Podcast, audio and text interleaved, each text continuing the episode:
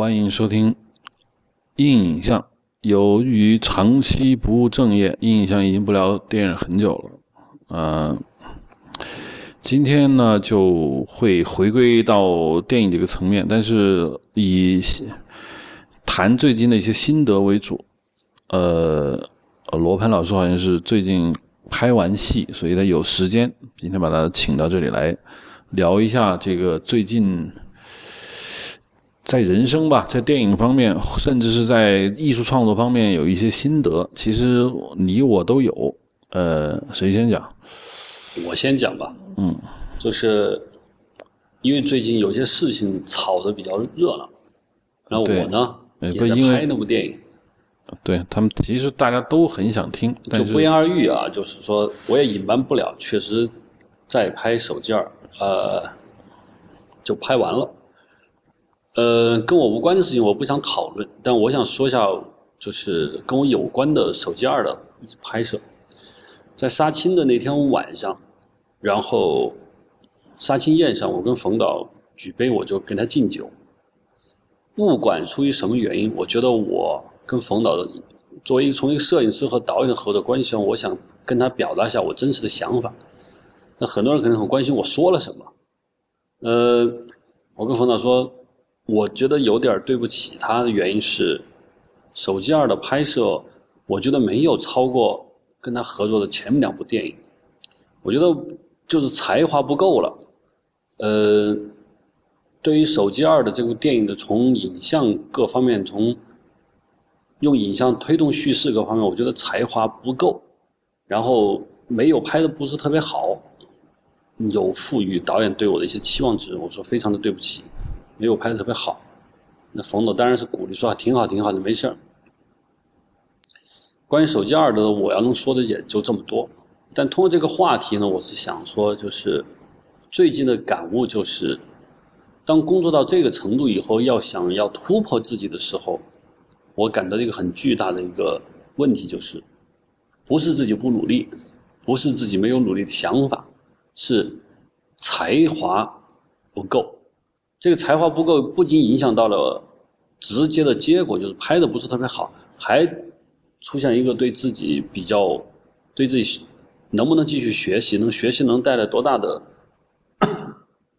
收获，产生了一些怀疑。就是因为才华不够，使你丧失了对自己的判断。我到底缺什么，我都不知道。隐隐约，我觉得我缺乏一些东西，但是到底缺什么，不知道。也因为才华不够，认清不了很多事实，就是浩如烟海的知识，我如何能够从中获取，也是才华缺失的原因吧。我想作为这一个引子来谈一下今天的话题。才华不够是每一个人都遇到的问题，就是我觉得一般这当然有一种人会认为你过于自谦，因为有些人觉得只有那些。很牛的人，他们才会讲出这种话，说自己才华不够。当然，我觉得你的这种想法呢，我是有同感的。就是原来我一直相信，呃，自己的决心和毅力。当时不是太相信自己的学习能力，因为一直会觉得，呃，努力和。意志力，甚至是这种呃，甚至可以这么说吧，梦想这个东西起了很大的一个作用。好像你只要有足够的一个梦想，还有你足够的意志力，你总会学到你想学的东西。但我现在发现不是，就是你有足够的梦想和有足够的执行力、意志力的时候，你能学到一个程度，那个程度，我们我们叫做一个阈值。过了那个阈值之后，就不是跟你的努力就没关系了。你再努力。也就到那一步。你现在让我去，比如举个简单例，你先说罗登，我现在真的想发愤图强学他妈围棋，你觉得我，我我能到哪步呢？下不过业余最低段。对，我跟你讲过一个例子吧。我原来有个编剧，我们两人穷极无聊，聊的实在没得聊的时候，因为屋里有个围棋，我跟他说：“哎，要不咱下围棋吧？”他说：“我不跟你下。”我说：“哎。”我是会下的，他说你真的会下吗？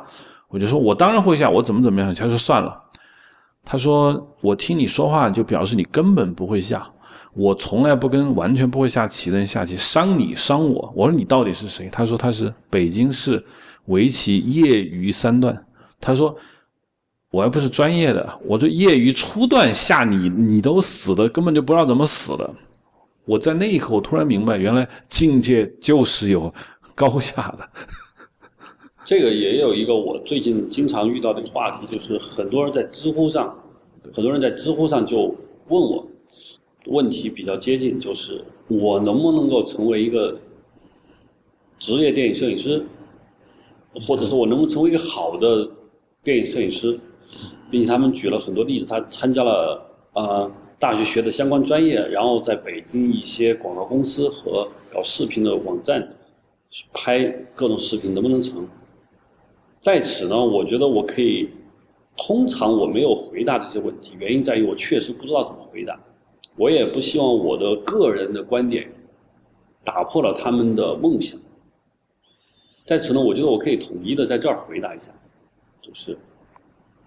你当然能够成为一个职业的摄影师，但这个职业摄影师，我的意思就是说，你能够靠它挣钱，对，啊，你能活下去。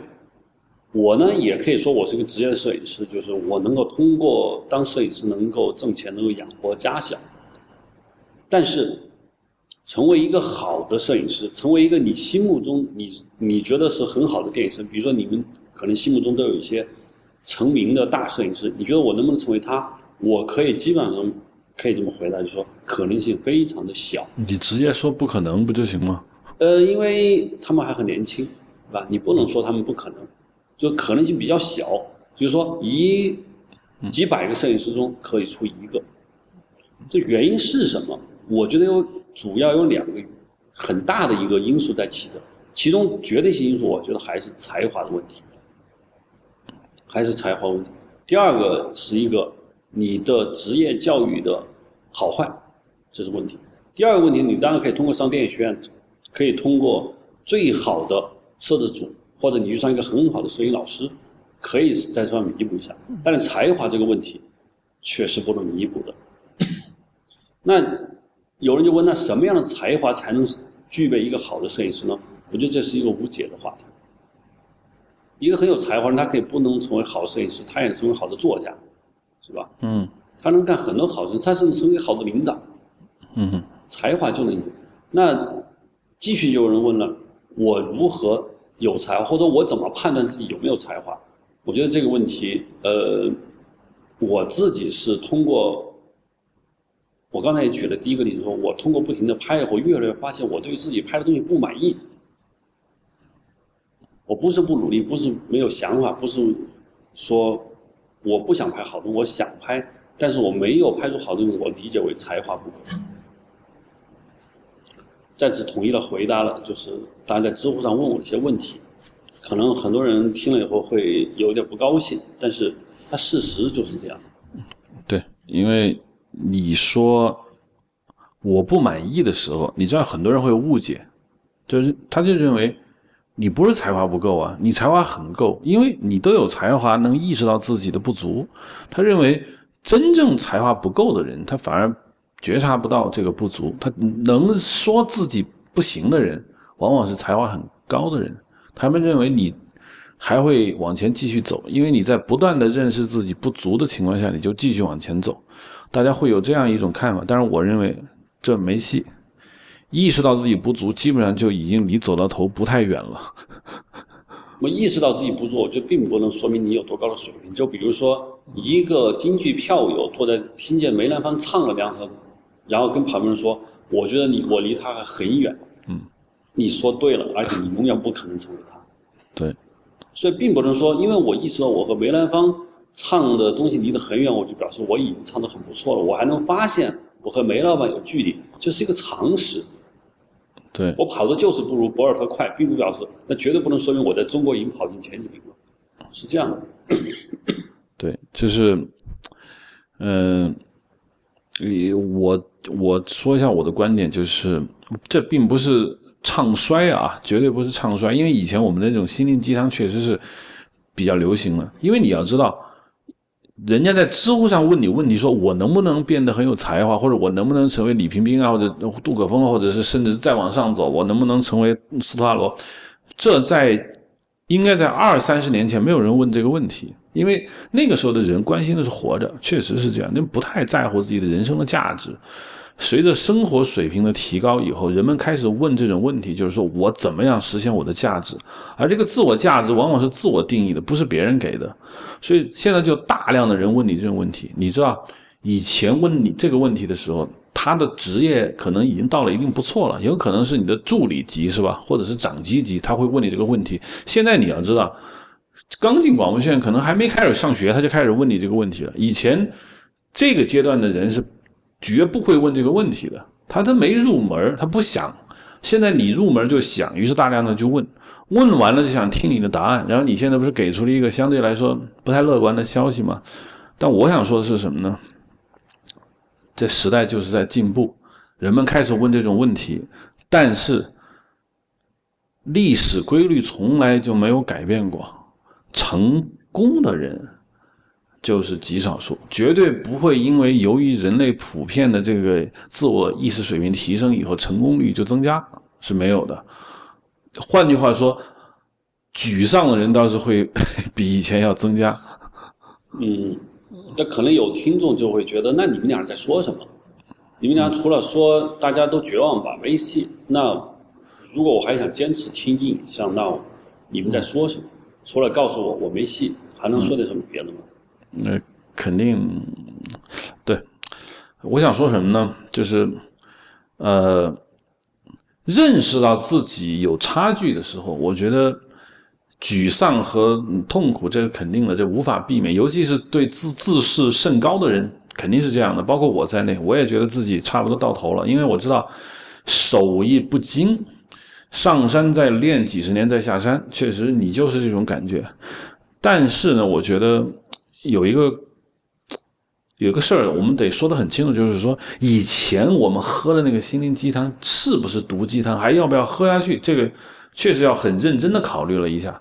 就是我们不能说以前教给你的那些东西，让曾经给你的希望，现在我们说你希望不大的时候，我们原来那个东西就就不破除。我觉得是要破除的。新的职业教育和新的这种教育理念确实要改。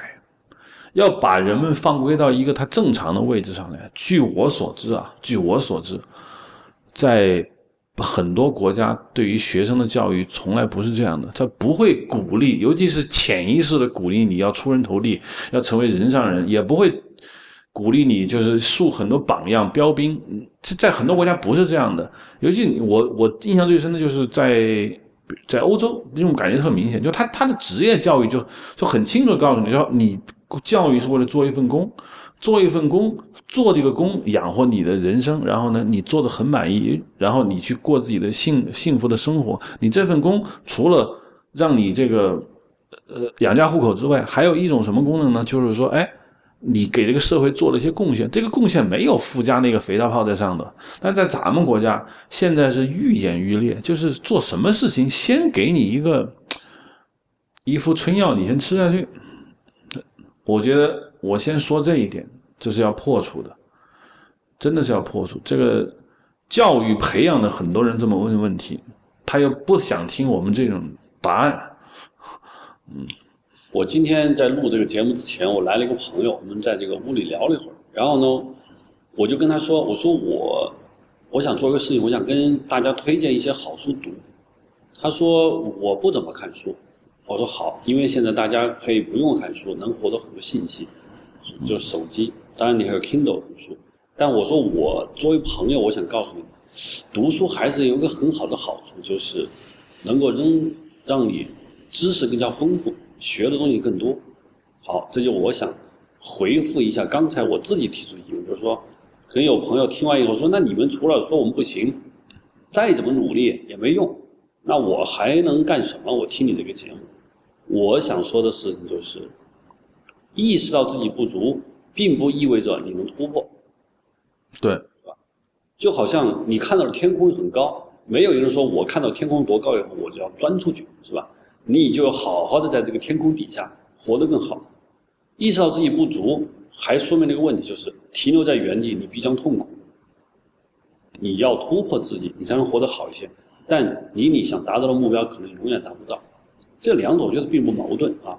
我自己意识到自己不足，我也意识到我不可能达到，在我现在这个状态，我可能达不到我想达到的境界。于是我就停滞不前，我就这样吗？其实也不是。比如说，很多人问我说：“你最崇拜人是谁？什么谁谁谁？”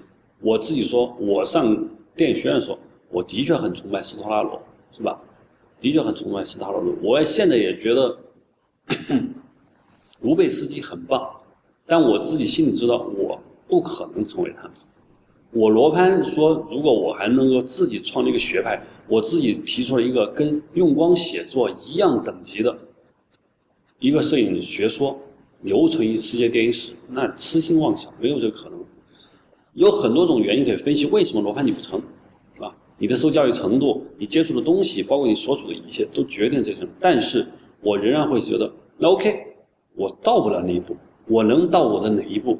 我要需要有足够的才华，能够认知到我能到哪一步。我现在还不知道，但是我觉得我有一个方法，就是去解决它，就是像我刚才跟那个朋友说的，我说你还是要多去看书，多看书。才能发现自己的不足在哪，才知道自己不足在哪以后，对自己能够认知的更清晰一些。我觉得才让你现在走下一步时候心里能踏实一些。这是我要回复我刚才打击的这一部分同学啊，就是，嗯，我不知道你怎么看我刚刚说的话。呃，就摄影我肯定就不会再多讲了，因为我觉得你是专家。那讲讲这个电影创作，就是因为也有很多人问这个问题，我我一直想跟大家充分解释一个话题，就是好电影是怎么拍出来的？好电影是是撞大运撞出来的。这个话听起来非常的可笑，就否定了很多东西，但是实际上这真真的是真理。因为你知道为什么人们会觉得一个事情我只要努力去做就能做好吗？因为这是基于你日常生活的判断。比如说，我我想到达一个地方，我跑，我中间跑得很累，但是我知道我不能停，我停下来，我速度就慢。只要我坚持下来，我就都跑到了。由于人类大脑百分之九十的时间在处理这一类的问题，尤其人类从应该进化了应该一两万年吧，大量时间在处理这一类的简单思维问题，所以人们就把这个原则啊叫外延，外延到一些。不属于他的事物上，拍电影就是严重不属于我们叫简单思维能做得了的。拍电影这个事情，以严格的说，它已经超越了普通人的大脑思维的极限。在那个里面的规律，你靠日常生活中所得出的结论，你是做不到的。比如说努力、坚持，然后呢，好。加人马，比如招编剧开会啊，这这是很多人经常办的。他都是把一些事情简单叠加，尤其政府现在也这么搞。比如精品战略，我们一年投多少钱，要推一百部，你看五个亿工程就典型这种思维模式，就一一个省集一省之力推一部好歌、一个好话剧、一个好电影，做不到。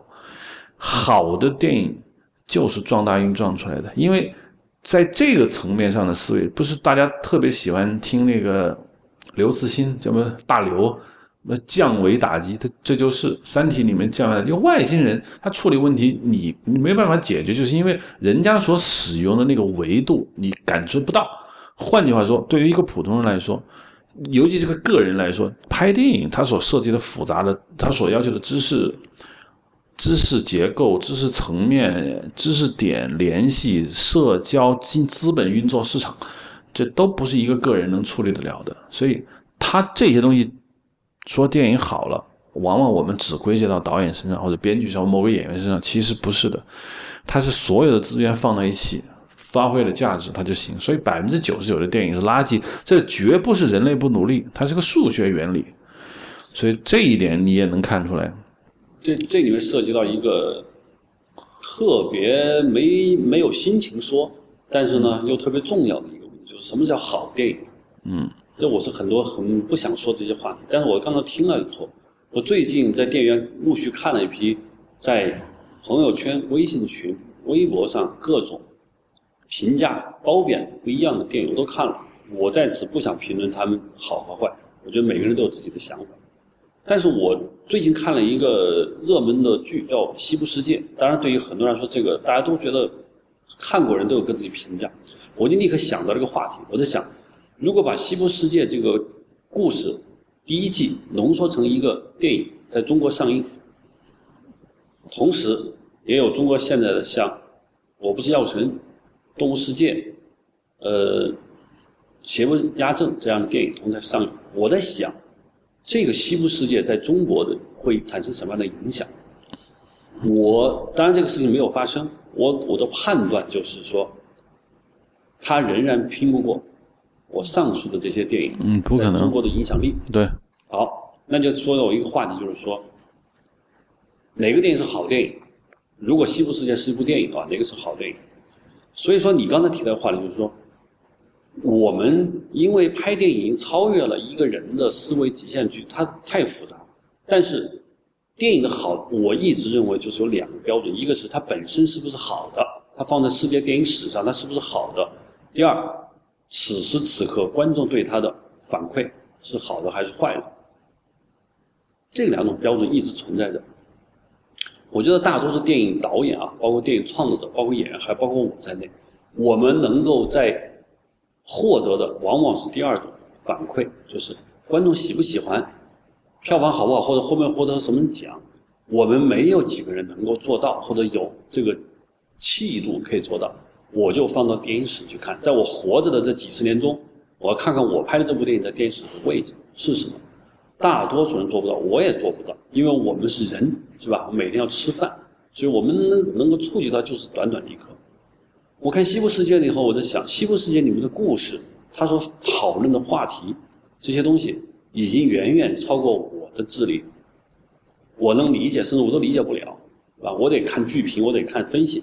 我在想这些编剧是怎么想出来的，如何想到的？他是怎么能够想到？我为什么想不到？我我我记得我在桂林拍摄那几天，我是很奇怪的，就是我一直知道《西部世界》，但是呢，我也没看，是因为很无聊，我在网吧里坐着，在桂林没有电脑没带，没地方可去，我就去网吧。我看到戏我就看，看完看了两三集以后，我得出一个很明确的想法，就是。我自己突发奇想，说我写了一个西部世界故事给别人看的可能性是负数，没有这个可能性。但是为什么我能够理解这个故事，或者我能欣赏这个故事的原因在哪？说明一个就是刚才我跟大家提到的：你抬头能望到天，但你触摸不到天，并不影响你对天空的美的欣赏，对不对？呃，关于西部世界，呃。就谈一下我的个人的看法，就当然我不谈这个这个剧好和坏，当然我是觉得极好。就这因为，就为什么我们拍不了，也为什么也不会在中国受欢迎？它这是绝对有非常深刻的道理在里面的。就我花了二十年时间，我在这个问题上我才意识到，我只能说我自己真是。真是怎么说呢？愚笨之极。因为之前我真的是不知道的。我犯了一个最重大的错误是什么呢？以前我可以这么说吧，二十年前、三十年前的中国是一个我们叫做精英治国，现在是一个民粹主义国家。民谁说好，谁说不好，已经转了。你刚才不是一直在说好电影或不好吗？比如你说观众说好还是电影史说好？以前就是电影史说好，尽管我们中国以前的过去电影未必在电影史上真的能留名，但是那个时候观众的反馈是不重要的，甚至是被刻意忽视的。是是有一群社会精英说好，那社会精英说好呢？他只有社会精英才能够判断你这东西在比较长的这个历史阶段它的价值是什么。观众被刻意的忽视。但是现在由于整个这不是中国一个国家的问题，是整个世界都由这个精英管制国家一个一个体系变成了一个民粹体系。现在中国的观众开始站出来说好，现你知道现在出现什么问题吗？当中国民众说好的时候，知识分子已经不敢开口了。如果观众说好，现在有个知识分子站出来说，我觉得不好，那对不起，您就死先，真的。聪明一点的知识分子在这个时候连嘴都不开，要不就是违心喊两句好，要稍微好点人就沉默不言。谁要站出来说，哎，不对，我觉得他很烂，他就是公知，他就被属于打倒。那现在精英阶层确实，我可以这么跟你说吧，精英阶层真的在中国就消失了，已经消失了。所以你刚才说的那个好和坏问题，所谓叫做话语权易手，现在连党和政府都已经没有权利说一个电影好。那党和政府以前说某个主旋律好嘛，是吧？孔繁森好，但以前还能说好吧？现在党和政府再再 再也不会说某个电影好，希望大家看，没有意义，完全是普通大众在那说好，这就叫价值观单一。一个价值观单一的国家，你要聊什么都聊着没有用。这个问题，尤其像西部世界，西部世界尽管挺热闹的，我们看豆瓣啊，或者看社交网络，那是因为幸存者偏差，是因为爱聊的人，他真的就想对这个电影去聊个天说个话，哎，于是他就发言了。问题是不喜欢的人，他不说话，由于他不说话，我们不知道他不喜欢，而实际上不说话就显得他们不存在，但实际上他们是存在的，可以说。不爱看、不喜欢看西部世界的占到中国百分之九十，而这些人，他们是有话语权的，只不过不在这不在这个戏上有话语权，他在别的戏上会爆发出惊人的话语权出来。你是说西部世界在如果是电影在中国上映，应该是没什么人看，看不懂啊，看不懂，说什么呢？现在他这个电视剧我看着，他就是第一多条线在走，第二呢。他就是不交代怎么回事你你得很认真的看，尤其是里面大量的隐喻，尤其关于这个哲学的思考，他就是不说明白了。同期我在家里有时候因为看小米盒子，有时候翻点看什么什么面具啊，那这些国产电视剧，那他就怕你不明白。两个演员在窗台上把所有的剧情叨逼叨逼要说十分钟，就怕你不知道说，这真的是天壤之别，罗盘，天壤之别。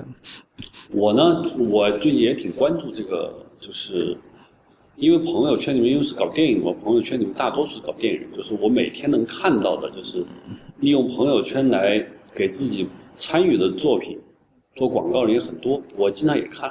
嗯，我发现经常网剧破几亿几亿的，百分之九十都穿着古代人的衣服啊，长了一张现代人的脸。我就一直想问个问题，当然我知道这问题，我问也没人回答我，就是为什么都在拍古装？我我对我能回答一下吗？呃，或者你自己有，或者你自己已经有答案了？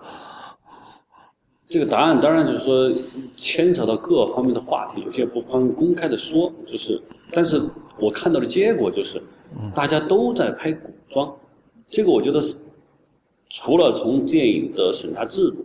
观众的接受容易度和低龄观众已经形成思维习惯，各方面来说，但这都是表面的。嗯，我认为很大部分原因就是，即便观众所有观众一声呐喊，我们不看古装，我们要看当代题材的东西了。中国电影工作者仍然贡献不出太好的当代题材的东西，因为在当代题材的这个巨大的墙上，有一些不可翻越的高墙，比如对当下社会的思考，对人性的思考。不是说我们不让你说，你说不了，我这是另外一个原因啊。嗯，我看《西部世界》的时候，我在想，《西部世界》当然我比你看的更多。第二季我已经看完了，就是说它里面讨论的就是人对自己、人对黑暗的自己的反思，和对人类黑暗自己反思以后得出的一个解决方案，就是他们希望利用人工智能能完善自身。一方面想获得永生是一种邪恶的目的，就是我们人都不希望死，贪欲的。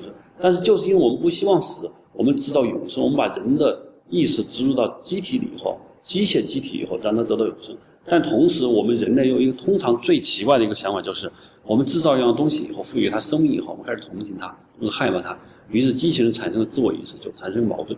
这个东西在美国科幻片当然是不新鲜的，也是讨论很多次的。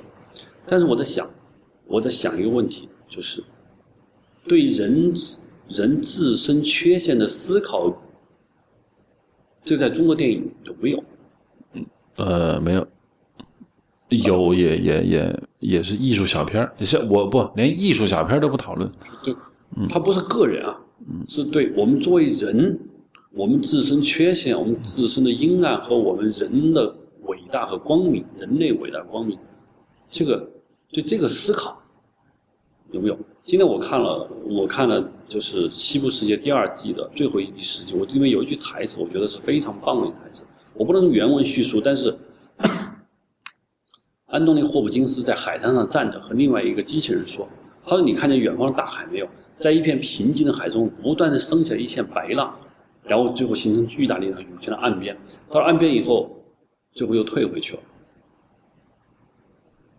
他说：“人类的文明就是如此。”嗯，这个觉得是安东尼·霍普金斯台词，通常都是要引经据典的，是吧？对，这很深奥的。我就想，这样的台词背后一定隐含着巨大的哲学命话题、哲学的背景、文学，什么东西都在里头。拜伦的诗，什么都在里面。我在想，这些东西是我不可能做到的，我做不到这样的台词啊，我能欣赏到，我写不出来。除了说明我才华的巨大的缺失，还说明了一个问题，就是我生活在这样的一个环境，没有人要求我去写这样的东西。说罗盘你写还是不行，你去看拜伦的诗去。你就看中国的股市也可以，没有人要求。间接我看我的朋友圈中大多数破五亿、十亿、二十亿的古装片，虽然我从来不去看，但我在想，这个才华的缺失，并不是被迫的一个结局，有可能是我们主动的选择、惰性导致的。呃，听众可能会反驳，因为他们觉得票房最高的都是一些非古装片。什么战狼也不是，药神也不是，是吧？超时空同居也不是古装，那他还他们还会说，你说的那些古装票房很惨呢？你怎么会这么讲讲呢？因为就我说的网剧，我看到了，我说我从朋友圈大量的就是 网剧啊，嗯，为什么网剧以古装片为主？但这个是另外一个话题啊，嗯，这不是我们今天要讨论的，嗯。你刚才说的这些战狼啊、药神啊，票房好啊，我觉得那是另外一个话题，嗯，那是一个很复杂、巨大的话题。对不？你就你就聊呗，反正心得嘛。因为观众听到你说了这一话题，感感觉又是一坑，你又不填，很难受。那一定要说呢，就是药神的票房好。那天我我去看了，我看的首映式，我看了，看来我的评价也是颇高，评价颇高。但是这个。不高的评价之后，我有些话没有说，就是说，我不是药神票房好的主要原因，我依然归结为剧情，嗯，而不是电影本身，嗯，而对于观众来说，剧情等于电影。我去电影院看不就看故事吗？对吧？我看完故事，我觉得很好，我很感动，我有觉得很很棒，说出了社会的问题，嗯，为我们发声，这不就是电影吗？嗯，政府也觉得挺好啊，是吧？嗯，电影作为一个反映老百姓内心需求的一个工具，也很好，引起大社会的反思。你还在说什么呢？嗯，你要是来谈电影本体的好不好？你就是一个形式主义，啊，虚无主义。这是长期以来文艺再造它的一个必然结果。对，就对本体就是，就反正我也搞不。本体是你们那些艺术家疯子才关心的事情，是吧？那他关心的是社会意义。对，形式本身的美感，嗯，这是一个艺术化，这是这是可能是一个比较少数人去讨论话题。就像你说的，这些少数讨论的话题在当下没有人听。对你讨论出再妙的结果，没有形成一个作品，你可能会更被人耻笑。对，你把形式讨论那么好，可是你拍的片子不好啊。我拍你拍的片子好吗？你不是在讨论形式吗？没有出好东西啊。嗯，在这种压力下，其实我们也是很无力的。对我我的感觉啊，就说心得呢，就是我是什么意思呢？就是说，呃，听众朋友们，尤其他们不是做这个行业的人，常常会有一些似是而非的观点，就认为说，哎，你们都知道某个东西好了，那你们为什么不做呢？就我我觉得这个。这个事儿你得倒回来，就是说，好的东西真的是结果。你如今看到一些好的电影票房很好，那是一个结果。当初做决策的时候，没有人知道这个结果。电影真的是两眼一抹黑，因为不像网剧，网剧因为是卖给网站，实打实的，还观众还没见到钱，没看到之前，权钱交易已经结结结束了。电影就是直接扔到市场上，所以。你我们看到这个好的结果，觉得它是好的，全都是事后诸葛亮，跟看世界杯一模一样。说，哎，今天赢了，所以这个索斯盖特的英格兰这个这个战术就是牛逼的，他输了他就是不牛逼的，人家战术就是那样，一会儿说牛逼，一会儿说不牛逼，原因就是因为大家都想当事后诸葛亮。今天你这个要人好哦，现实主义要上是吧？要关心人民大众，哥们他没有成功呢，但不提这个话题，换一个别的战狼，那大家都你一蜂窝在搞那个，那我扬我国威嘛。所以观众往往是倒推原因，其实原因根本不可控。所以我就说，这又反一复反复的验证我说的，好电影撞大运，真的是撞大运。你看投资老板眉开眼笑，他笑的是什么？笑的是当初我好在没放弃。他绝对不是笑，哎呀，我是费多大千辛万苦我保的这个项目，不是的。人家笑的是，哎呀，当初本来想不不弄了，因为什么原因我决定弄了，是笑这个。这是我的一个很大的心得嘛，就是很多时候做事情为什么难，就难在这儿。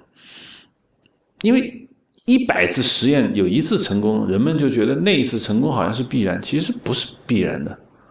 创作者在这个行业里头的那种痛苦、挣扎、郁闷，外界人根本就不知道的。外界人只知道哦，成功的人很成功，不成功的人，那你们不努力啊，傻逼，或者是你们水平不够，那这都有这个原因。听众。听我们影像的节目的人，也在他们属于他们自己的那个行业，他们自己那些行业里面的所有的事情，我们也不了解，是吧？我们一说互联网公司，啊，不是马云吗？不是马化腾吗？是吧？好像除了这两个，别人都没在干活。其实不是啊，大家都在疯狂的做事。啊。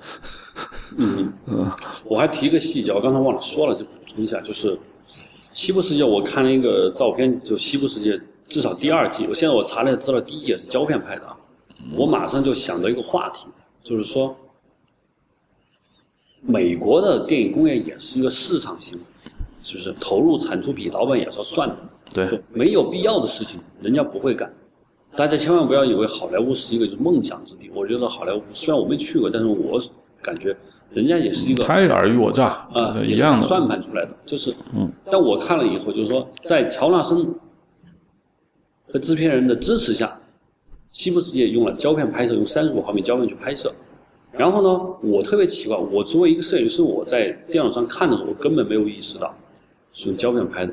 这应该是一种讽刺，就是说，那乔纳森和这些摄影师们，他们用胶片拍的原因，无非我认为，就是说，他想利用胶片的特点来表达他的故事。可是上到了中国以后，一个中国的。可以打引号的职业摄影师，竟然完全没有发现是胶片拍的。因为你知道，如果你在片场坚持用三十毫米拍，甭管你是谁，都会被打得狗血淋头。啊，对，就是说，这个我就不用说了。我要中国拍，我这种胶片拍，甭管我是谁，我就是抱着吸引你，就靠边，别想这个事情。但我在想，他们用胶片拍摄。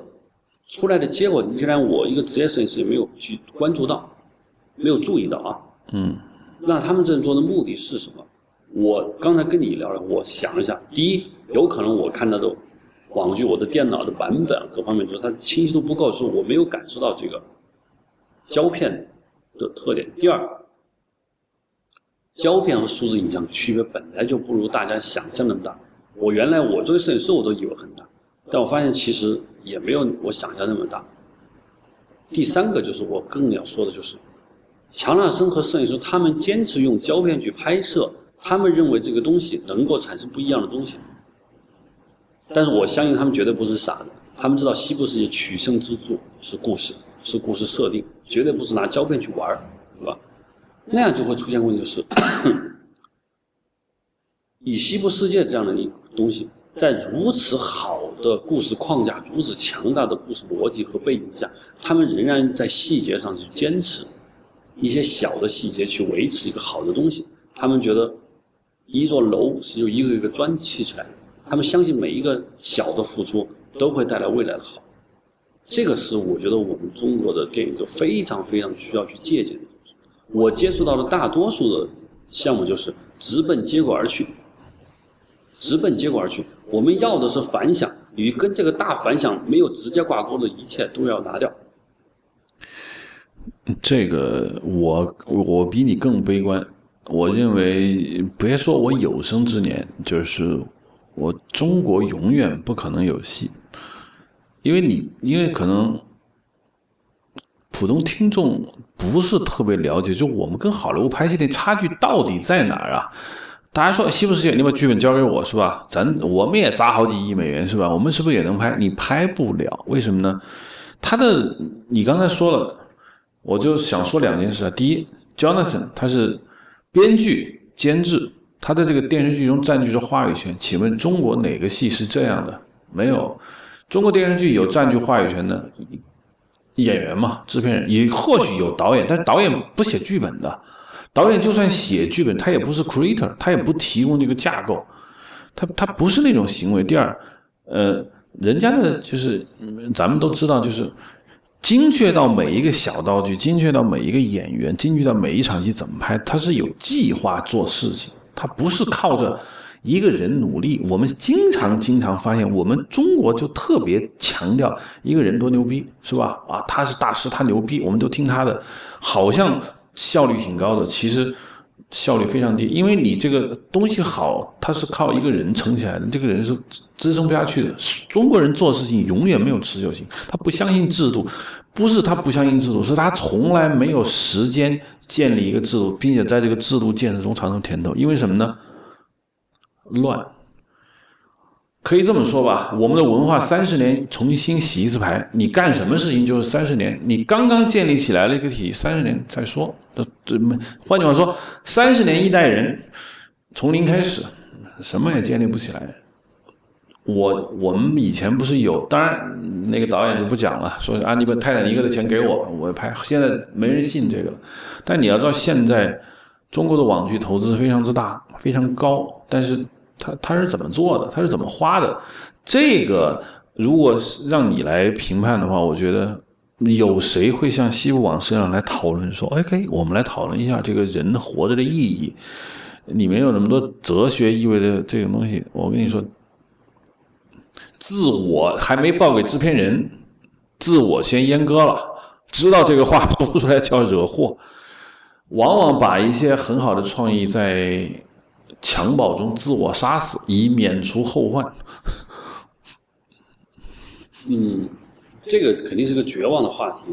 就是我们，也有人说你干嘛老跟好莱坞拼是吧？你拼不了，你别去那儿自讨没趣的去。那不是啊！你现在爱奇艺那美剧、英剧都码在那儿，你不跟他拼，你都看不到。可以啊，你都看到了，你你做不到，那你观众不管啊，是吧？对，就是嗯。这个电影，我们中国电影的制作的背后的问题，就肯定不是一两句话能说说完的。回到我们今天谈的话题，就是才华问题，就是才华是我缺乏的，努力的意愿是不是我缺乏的？我也不能说我肯定是不缺乏，惰性是不是你自己缺乏的？我肯定有惰性。OK，这一切加起来以后，再发现才华不够。我就感觉到一个绝望的事实在于，才华不仅仅影响到了你选择的路，才华仍然影响到了你对自身缺点的克服。我不知道你理不理解我这句话？嗯，可以解释一下。就是才华是多方面的，才华不是说我刷油漆，我在这个方面才华是很足很好的，我在别的地方我一窍不通。是不可能的，因为你即便是拿这个板刷去刷漆的时候，你必然涉及到你选颜色，一个材质你是怎么分析它的，是不是？用手就才华，我认为是一个人多方面的综合的东西。嗯，才华好的人一定有一个能力，就是能洞悉自己的缺陷。嗯，有极度才华人，我认为他是能洞悉自己缺陷的，然后。只有洞悉自己缺陷以后，你才能采取措施，而在措施的就遇到一个新的拦路虎，叫性格，是吧？嗯，有才华人有可能很糟糕的性格，最后自杀，是吧？他没有一个很好的行动能够弥补他对自己惰性产生失落感，他的行动是负面，他就自杀了。但我不相信一个没有才华的人，他能对自己人性的洞悉是非常深刻的。所以才华好，有可能是。好的才华能够让自己洞悉自己的缺陷。我说我自己的感觉就是，因为我读的书少，我知道的东西少，我就发现我连我自己是怎么回事情我都看不出来。就因为这样，我就浪费了很多时间。等我意识到这点以后，我有没有能力能够改变自己，这是一个性格的问题。比如说，才华和性格两者是不是对立？这我我现在没有，就是说我还没有才华能分析才华和性格之间的关系。但我是感觉到，因为才华所限，导致对自身认知的能力的低下，这是一个很可怕的事情。呃，就是我的感觉，你说的才华其实跟情商是有关系的。因为你前面说的才华好像仅指记忆，是吧？你现你现在这会儿聊的那个才华，似乎是说的，比如说这个情绪管理啊，是吧？认识自己啊，心理层面上的健康度，这跟情商有关。如果你说才华要是够，那么你这个问题就能解决。如果你才华不够，那仅仅就不仅仅是你刷漆刷不好的问题了，你可能是学习能力都不行，或者克服困难的能力都不行，呃，或者其他方面你都不行，那就是才华全方位的都有问题。嗯，那可能涉及到就什么叫才华 （talent），才华和高技艺。嗯，这两者之间，就当然我们没有必要去分享我我这理解的才华，就是，嗯，对干任何事情一种不由自主能干好的能力。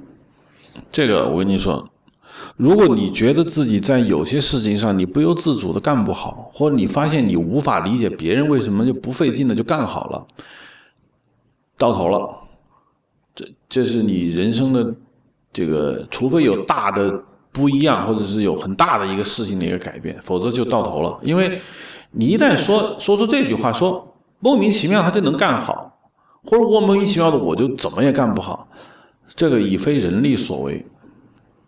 我举个例子，有人说罗盘你当摄影师还行，OK，我觉得我有时候，哎，我就在现场，我就在我的这个认知水平内，我觉得我一下子能找到打光的好技巧。我能找到一些方式，是吧？嗯，这在我的水平内可能超越了我的水平，在另一个境界我很糟糕。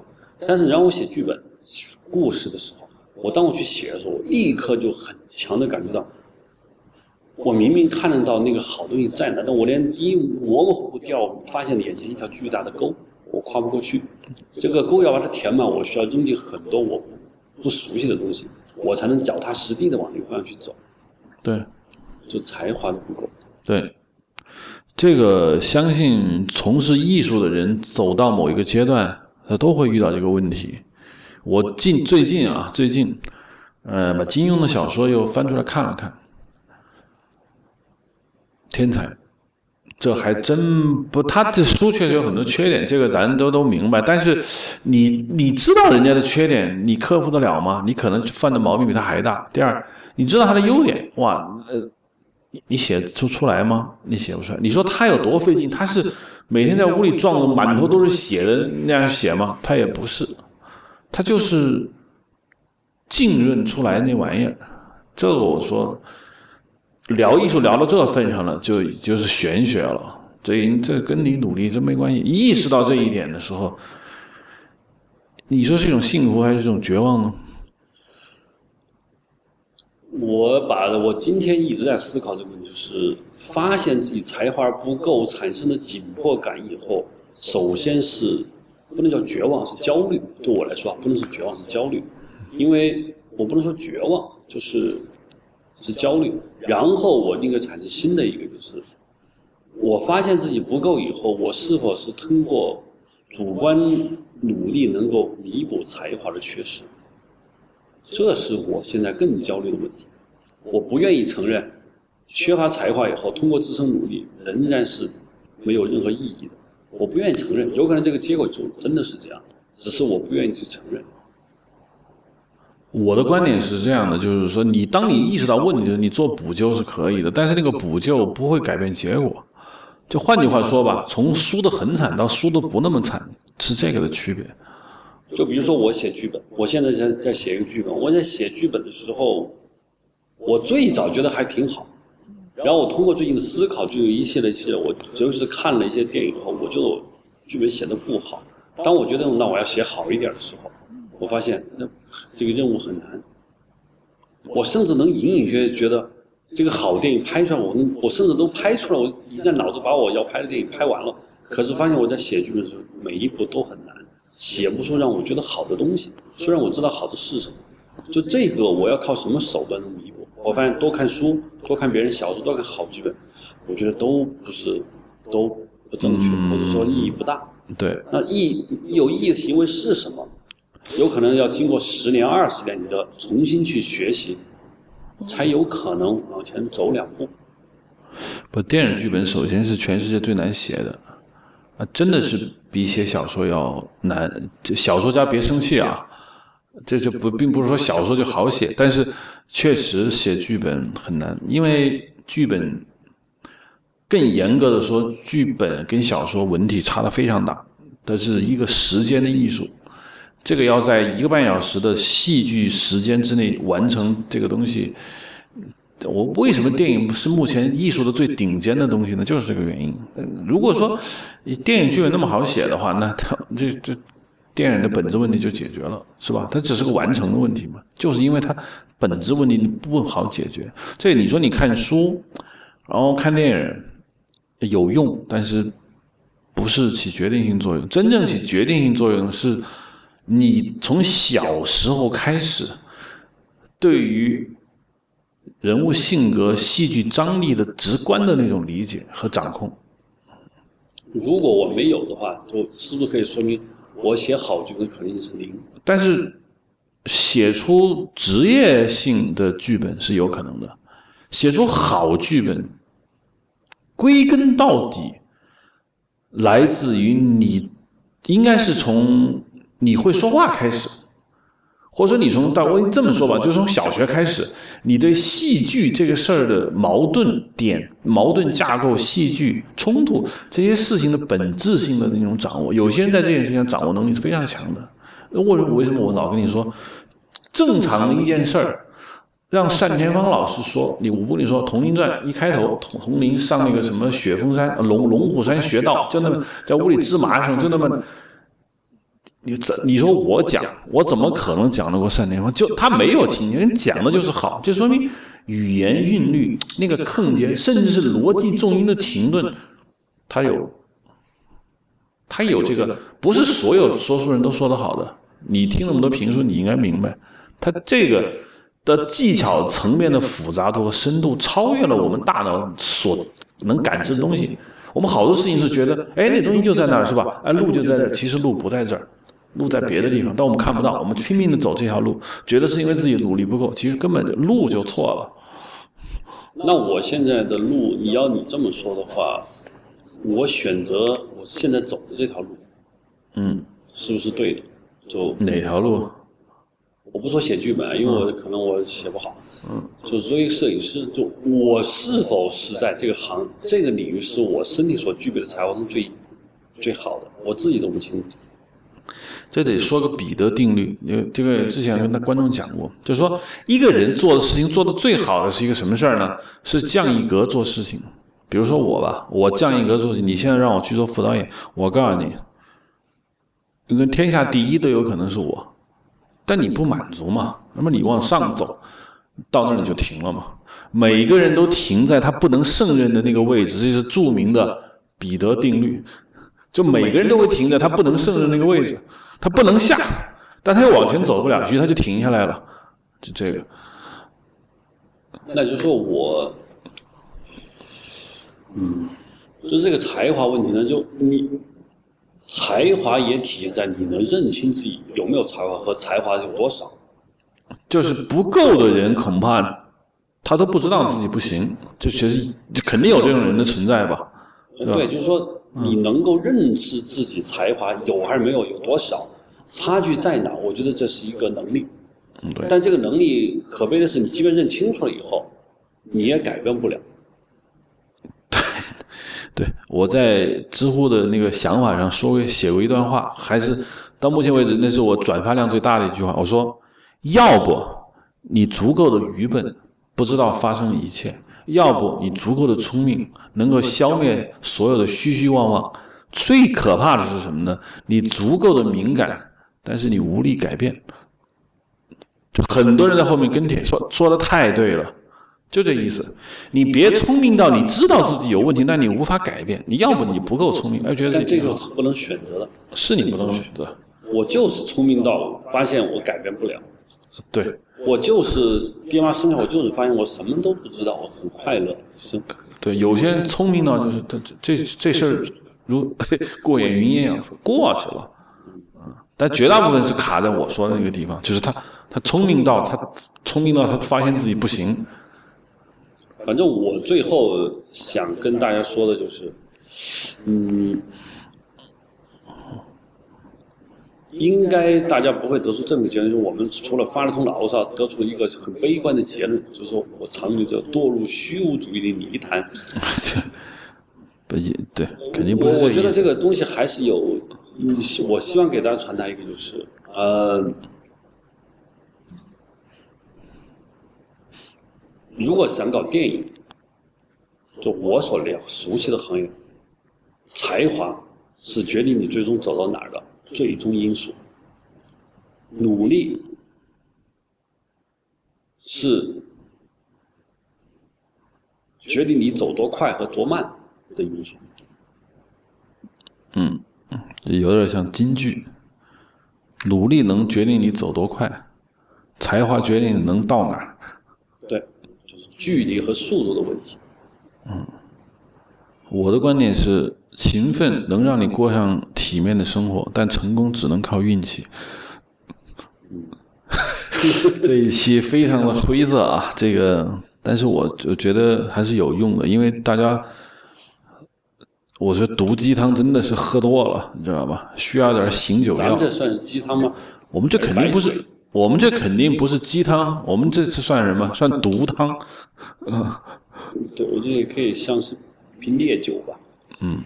刺激一下，对，但是呢，呃，我觉得是这样的，就要最后说一句，就是讲这一些心得，其意只是在于告诉观众，就是说我们的一些体会，因为我们体会到，光看那些心灵鸡汤，尤其是很多人像罗盘老师问那些问题所呈现出来的亢奋，这东西它需要需要一定的降温，更加认清自己。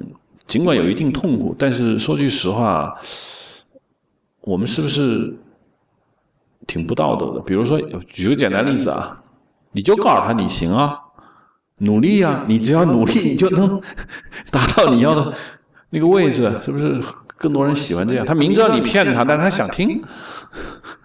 呃，这个就是他有幸听到了这一期，他可能得到了这个信息，他可能根本没有听到这个信息，他还在等待这个答案。嗯，可可是我想，所有的答案在他心目中早就定型了，他听不听我们说，就是说，他都不会改变，知道，都不会改变他的想法。他要不从我希望从我这儿得到印证，嗯，如果印证的是正面印证，他更有信心；如果这边负面的印证，他会找到一切方法来否定我说话的真实性。总之，他想他要他要的结果。人们总是想听自己想听的。对，好，欢迎收听这一期《哈德米奇》。呃，哈德米奇现在在 IPN.LI 上可以下载收听，大家可以在微博和 Twitter 上关注我们。同时，喜马拉雅上也有这个音影像，但是没有到最新。我们会敦促喜马拉雅把我们的这个音影像更新到最新。OK，好，谢谢收听。